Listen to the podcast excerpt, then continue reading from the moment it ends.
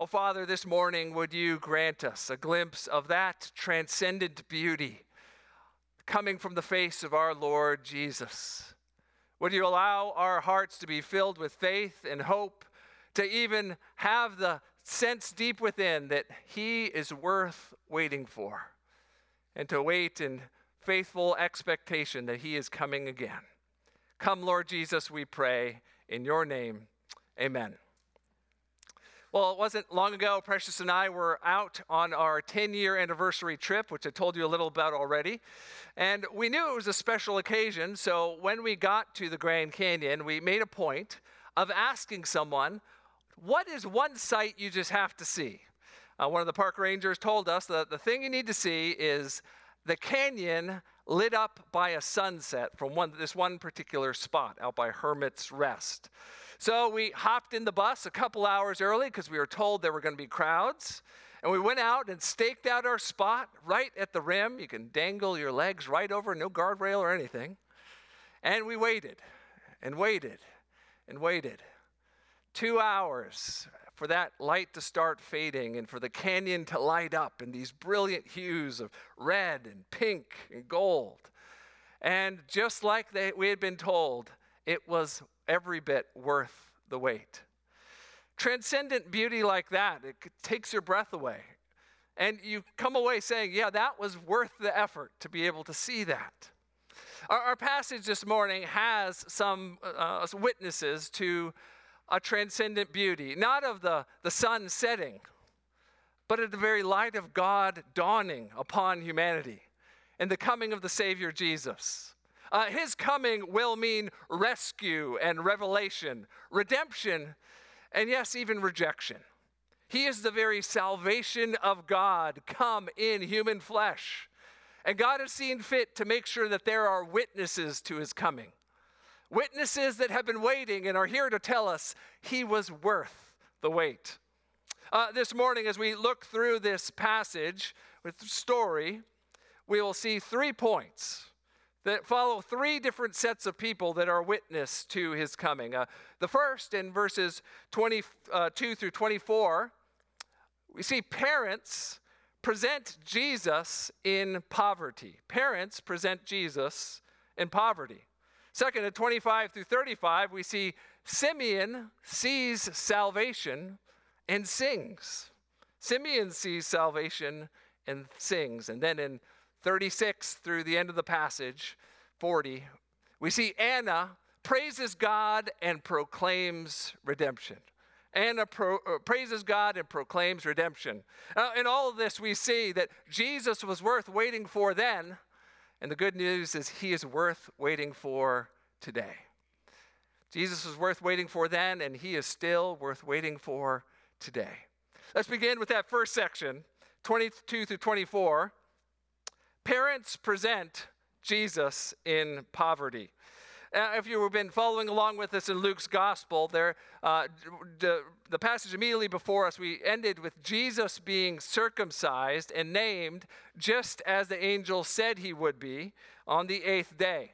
That's the second time that's happened in Luke's gospel. The circumcision followed with a naming. Uh, the one before is with John the Baptist. And in fact, Luke has been running these two miracle births in tandem. He's been going back and forth between Jesus and John, Jesus and John. Well, now that pattern is about to be broken because while the last we heard it was John being circumcised and named, with Jesus we get a whole lot more detail of what happens to him as a child. Uh, we follow Mary and Joseph uh, about 33 days after that naming, on the 40th day after his birth traveled to Jerusalem with baby Jesus in tow. Uh, the reason why is because they were people that cared much about what God wanted. They were faithful Israelites, and faithful Israelites did something after a son was born. On the 40th day, the mother had to be brought to the temple in order for her to be ritually purified. Uh, Luke tells us a little bit about that. You can find it in Le- Leviticus 12. and be good for you to study this afternoon on your own the requirement was for her to bring a sacrifice, a, a lamb and a pigeon. Unless, of course, you were on the discount plan There, there was a dollar store version of the dedication to be done, uh, and that was to instead offer two pigeons if you couldn't afford the lamb. Uh, Luke tells us that that's the version of the purification ceremony that was being done. They offered two pigeons because, frankly, they were people of humble means. Now, sandwiched in there is another ceremony. This was the ceremony of presenting the firstborn to the Lord. Uh, this takes us back to Exodus. Uh, uh, you remember when the Lord did that last and most terrible of the plagues upon Pharaoh in Egypt? He struck the firstborn of all that, uh, of every house except those that had the blood of the lamb on the doorpost. Well, coming off of that, God wanted his people to remember that he saved their firstborn, and therefore the firstborn belonged to him. So, written into the law, your firstborn son had to be brought to the temple. And since God owned him, you had to buy him back or redeem him for five shekels. Now, back in uh, at the day then when Mary and Joseph were doing this, those two uh, rites had been brought together. So, what, what we see here is, frankly, a family that cares a lot about fulfilling the commandments of God, but doesn't have a lot to go around. They're a pious but poor set of parents, bringing Jesus to the temple to present him just as the law requires. Now, it's worth pausing at this moment because we live in a day when there are many preachers that try to present the gospel as if faithfulness leads to fruitfulness financially. As if if you are faithful to God, God wants nothing more than to bless you with lots and lots of money. Uh, it's usually it goes by the name of the prosperity gospel. Uh, it teaches that if you are just faithful enough or offer big enough sacrifices, that there's a spiritual law that God is bound to. He must give you material riches in this world. But, friend, the prosperity gospel is at odds with both this passage and all of the Bible and the true gospel. Uh, I mean, think about it. Mary and Joseph, they were poor. But think about Jesus. I mean, the, the very prince of heaven, the, mo- the richest person that's ever lived in that sense, and yet he never accrued for himself great wealth. He, he said at one point that foxes have holes, birds have nests, but the Son of Man doesn't even have a place to lay his head. Uh, the gospel is not about becoming rich in this world, it's about being rich towards God through Jesus. Mary and Joseph give us a wonderful example that you can be dirt poor, and yet you can be completely faithful. You see, what God wants from us is good stewardship and a heart that's devoted to Him. Now, Luke is going to return to this theme of stewardship again and again. It's one of the most prominent themes in this gospel in contrast to the others, how much he talks about money. Uh, and it's something that Christians need to think very carefully about. Uh, if God gives us material resources, uh, money, he expects us to use it for his kingdom and to use it in a way that shows that we value Christ more than anything else. That's a, a big point of discipleship, which is why I'm so glad coming up in January, we're going to have a core class called Simple Money, taught by uh, Brian Landis, to help us on this very topic. Um, w- whether you're someone that has really not thought much about how the Lord would have you use your money, or, or if you're someone who maybe knows, has a sense that you're not using your money the way the Lord would have you use it, or, or maybe you're someone who's thought a lot about it and you just want to be encouraged, uh, this core class would be really helpful for you. It's going to start on January the 12th, on Wednesdays. It'll be available online. Love for you to come in person and benefit from the teaching of Scripture on how you can be a good steward of your material wealth. Well, that first scene just is really just the setting for the story of Mary and Joseph coming, presenting Jesus in their poverty. But it transitions to a set of two witnesses. And that brings us to the second scene, starting in verse 24, uh, 25 through 35. And that's Simeon sees salvation and sings. Uh, now, remember, up until now, Jesus' birth has been witnessed by some people, but they've been the sort of people you would not expect for the great king that God has promised. Uh, that he has been witnessed by average Joe, hardworking, everyday man shepherds. by random people in Bethlehem that were the crowds that heard what the shepherds said. Uh, he's been witnessed by a teenager who no one would have thought much of and Mary and to her soon to be husband Joseph. Uh, up until now, the witnesses to Jesus' birth have been low on the social ladder of expectations for who would be witness to such a momentous event. But that's all about to change because God is going to round out his set of witnesses so that it can be said that this has been done in the presence of all peoples.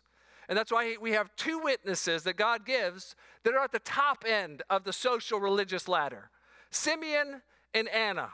Both people that were commonly seen in the inner courts of the temple, both people that would have been thought much of, people that were righteous and devout people that had a, a vibrant relationship with the Lord, the, the sort of people that you would expect to notice the coming of the Christ. Now, we're told about Simeon that he was a man filled with faith and hope. Uh, he's described as righteous and devout. That, that's describing his reputation in the community. He, he was someone who, in word and deed, loved the Lord and had actions to match in his life. In addition to that, we're told that he was waiting for the consolation of Israel. Now, living in that day, if you were a faithful Israelite, it would be hard not to be cynical. You had watched your people suffer for so, so long. Uh, the promises of God had seemed like they'd gone stale because of how long they'd been sitting on the shelf. And yet, Simeon is an example of someone that had a hopeful expectation in his heart. God has said that one day He is going to rescue His people, that redemption is coming, that one day He will come and dwell with us. And, and every single day, Simeon hoped, today might be that day. Uh, how is it that he avoided cynicism and instead had that hopeful expectation? Well, we're told that he had a vibrant life with God through the Holy Spirit. Uh, three times we're told that the Holy Spirit had a role in Simeon's life. It was upon him, and then we're even told that the Holy Spirit spoke directly to Simeon. His message to Simeon was simple You won't die until you see the Christ. Uh, what an incredible promise that, that he would live long enough that with his own mortal eyes he would see the true beauty of beauties, the King of heaven come and dwell in human flesh. We, we don't know how long Simeon was waiting, but I think the way the story is told, we're meant to think it was a long time. Day after day, waiting, hoping, praying. Maybe today is going to be the day. Maybe this one is going to be the one as someone enters the temple. Well, then finally, that day comes. Verse 27 and he came in the Spirit into the temple. The Holy Spirit gave him a little nudge and told him to go inside. And when he did, somehow or the other, he knew that is the one. He, walks up to Mary and Joseph, and maybe his palms were sweating. Maybe his throat was a little tight with nerves. Or maybe he had a sense of transcendent peace that his whole life had led up to this one moment to gaze into the eyes of this child, the promised one. Uh, he takes the baby up in his arms. We're not told what Mary and Joseph thought of that, but he takes him up in his arms. And in that moment, his heart is so filled with joy that he can't help but sing. Isn't that been the, the pattern in Luke's gospel? Someone has this moment of great joy and then they break forth into song. Uh, this song has been called the Nunc Dimittis. Uh, that's the Latin for the first phrase, which means Depart in peace. It's a song of a man whose soul has been satisfied and who's ready to leave this world because his work here, frankly, is done. Uh, the first line captures it well. He says, Lord, now you are letting your servant depart in peace according to your word. It's a unique blessing to have clarity of what the very purpose of your life is and to know the moment when that life's purpose is accomplished. Allow someone to die with a great deal of peace. Uh, I thought of the life of William Wilberforce at this point. A great abolitionist, worked his whole life to try and stop the slave trade in the British Empire. He largely failed. Politically, he was outmaneuvered again and again. So I have to wonder if maybe he had more than a little despair as he ended up on, on a sick bed that would turn out to be his deathbed. But God was so kind to him. He let him live long enough for a friend to bring him the good news even though he was completely removed from the process, that a law had been passed and that slavery was outlawed in the British Empire within the next year. When you know that your purpose is completed, you can die in peace. A short time later, William Wilberforce went to be with his Lord. Simeon had that sort of special experience, a special gift from God, to know why he was here and when his time was up. Well, the song goes on to explain why he knew that moment was happening. What was it he saw in Jesus that gave him this sense of peace? Uh, two things. He saw that the rescue had arrived. For my eyes have seen your salvation. Uh, Jesus was the rescue that they had been waiting for, not a, uh, come in the form of an army to knock out the Romans, but in a little child, uh, uh, in a person that would grow to be a preacher and one day to give his life as a sacrifice. How much of that we, Simeon understood, we don't know, but he, he certainly knew that in this child he had seen the very salvation of God. The second thing he saw was revelation. The second two line, last two lines there uh, my eyes have seen your salvation, that you have prepared in the presence of all peoples a light for revelation to the Gentiles and for glory to your people, Israel. Simeon understood that the promise that God would bless the whole world through the Abraham's offspring was coming to pass through Jesus. Now, this is the first time in Luke's gospel where it's become explicit, something that will come up again and again. And basically, the entire book of Acts will tease out that salvation has come not just for the Jewish people, but for Gentiles also. That God is doing something that no one could have foreseen. He is bringing together into one body, the church, Jews and Gentiles to worship God through Jesus Christ. Simeon looked into the eyes of Jesus and he saw rescue and he saw revelation and his heart was at peace and he was ready to depart. Now, brothers and sisters, you won't have the opportunity to hold baby Jesus in your hands and look into his eyes. But you will have the joy one day of looking Jesus in the face. And in that way, you are much like Simeon. You're someone who has been, maybe will have a long, long wait that one day will be shown to be totally worth it when you gaze into the face of your Savior. Uh, 1 John 3 tells us that what we are has not yet appeared, but one day we will see him and when we do, we will be like him. Isn't that a promise that can let your heart hang on through some difficult times? Maybe another Christmas having to deal with COVID that has you feeling down a bit. Maybe difficulties at home or with your job or, or just a sense of being tired. Doesn't the fact that one day you'll leave all that difficulty behind and, and you'll look directly into the face of Jesus and your joy will be complete. Doesn't that encourage your heart to keep going? I think that's what we're supposed to draw from Simeon's faithful waiting and, and joyful experience as he sees Jesus and his longing is completed. There's one last piece to Simeon's story, though. He has a prophecy for Mary. That's what we see in 33 through 35. Mary and Joseph, we're told in 33, are they're on their heels by what's happened. What, that's a lot to take in. What, what just happened? And then Simeon speaks directly to Mary. He tells her, Behold, this child is appointed for the fall and rising of many in Israel, and for a sign that is opposed.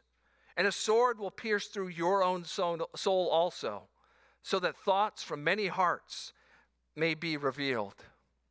Simeon has a prophecy for Mary that's frankly a little bit foreboding. It says, Not only will this child bring rescue, this child will be rejected. There's going to be a great sorting that will happen, a, a division in running right down the middle of humanity. People will either be for Jesus or against him. And as that sorting happens and as the opposition against Jesus grows, Mary will have her own soul torn into two. She'll watch her son be rejected, and one day she'll watch her son be killed. Mary will bear witness to the rise of many, but to the fall of the one who she loves so much. And in this moment, she will know that this prophecy was true that the word God had given to her of both joy and sorrow had come to pass. Now, and in this, we know the very nature of the gospel of Jesus that will be preached now for thousands of years. That Jesus is both the rescue from God and the one rejected by so many in the world. Now, if you're here this morning and you're not a Christian, I wonder if you've thought about what does the message about Jesus reveal about your heart? Uh, maybe you've heard the message about Jesus over and over again. A lot of people grow up in families that have lots of Christians in them, or maybe you're just familiar with it from Christmas time. Uh, the message that God has sent a, a rescuer, a savior to come save us from our sins, and that his name is Jesus. But when you hear that message, how does your heart respond? Does it respond by gladly uh, receiving this news and repenting of your sins and putting your trust in Him? Or, or do you find yourself scoffing? Do you find yourself trying to think about something else? Do you find yourself trying desperately to find some way to think that this message isn't something you need to think about all that deeply? Uh, according to the Bible, the way you respond to Jesus tells us the most important thing about you. Uh, whether your heart is for God and has been redeemed by Jesus, or whether your heart's for yourself and for the things of this world. Uh, friend, this Christmas, I, I want you to receive the greatest of all gifts, Jesus Himself. But that's only possible if you will receive the words that the Bible says about Him that you're a sinner, that you need a Savior, and that Jesus is that Savior if you'll repent of your sins and trust in him. Well, the witness of Simeon shows us a wonderful example of how our patience, even through long periods of waiting, will one day result in great joy and even glory. But there's one le- witness left for us this morning, and that is Anna. Anna, who shows us uh, a pattern of proclaiming, uh, praising God and proclaiming the redemption of Christ. Now, we're not told a whole lot about Anna, and in fact, Luke doesn't even record one of her words. But what we do know about her shows us yet another picture of someone who is known for their faithfulness, known for their endurance, and known for their hopefulness. Uh, Anna, we're told, is uh, a prophetess, so she also has a special relationship with God through the Holy Spirit. Uh, we're told that she's been a widow for a very long time. Uh, the Greek at this point is a little difficult to translate, so different translations will handle this differently. It's probably right to say that she was a widow for about 60 plus years. That's a long time to be living without a spouse in this world. But she has made good use of that freedom from a spouse that the Lord has given her through that uh, widowhood. She has devoted herself to service of God in the temple through prayer and fasting and worship. Uh, any time that the temple was open, you would see Anna there. Everyone would have known who she was. She was a, a woman who had dedicated the rest of her life to the Lord. Once again, we see that God is gathering for himself all kinds of people to bear witness to the coming of Jesus. Uh, people on the bottom end of the social religious ladder, and now people at the top end of it. And uh, somehow or the other, I have to think probably the Spirit points it out, like with Simeon. She realizes the magnitude of the moment. Uh, she knows that the Christ has come and she praises God for it. And then we're told she speaks to all who are waiting for the redemption of Jerusalem. She knows that there is this longing in the heart of so many of God's people, and she stands up and proclaims, The moment is here. The rescuer, the, the Redeemer has come. And she spreads her joy around. What a great example of how to spend a life well, even one filled with lots of waiting and suffering. How to use it to glorify God and to be a servant to the very end. I think there's a word here for how we think about our service to God as Christians. Now, if you're here this morning and you're a, a student on the earlier end of life, I think you can learn a lot from Anna's example of how wonderful and precious a thing it is to spend a life doing the ordinary things that someone does in a faithful life to God. I mean, the things that Anna does are things that anyone can do. She worships, she prays, she fasts, and she tells people about Jesus. Now, there's a lot of different careers you might chase after. You, maybe you'll have a spouse, maybe you won't. But if you spend your life doing those ordinary things of faithfulness to God, it will be a life well spent. Make up your mind now while you're young. Use the time you have in service to God. And one day you won't be disappointed. You'll meet Jesus and you'll hear him say, Well done, good and faithful servant. I think there's also a word to the, those on the opposite end of the spectrum of life, those near the end of life. God's not done with you until you're out of breath. As long as you have days on this earth, there is still service to the Lord left for you to do. Now, that will definitely look different as you age your options definitely start narrowing as your body starts failing. And yet, the ministry that the Lord gets you, whatever that may look like, is highly valuable and precious in His sight. To pray, to fast, to tell anyone who the Lord has around you that Jesus is the one that they've been waiting for. That's a life worth living as long as you may have it. I, hope all of us are resolved that as long as the Lord would give us and whatever our life may look like right now, that we would serve the Lord in this same way. That we, we would see our role to worship and to pray, to fast, and to tell people about Jesus until the day when our Master calls us home. And on that day, we can expect with hope filled hearts to hear, Well done, good and faithful servant. Come and enter to your master's rest. Isn't that something worth holding on for? Uh, this passage shows us wonderful pictures of faithful people testifying to the reality that Jesus is worth waiting for.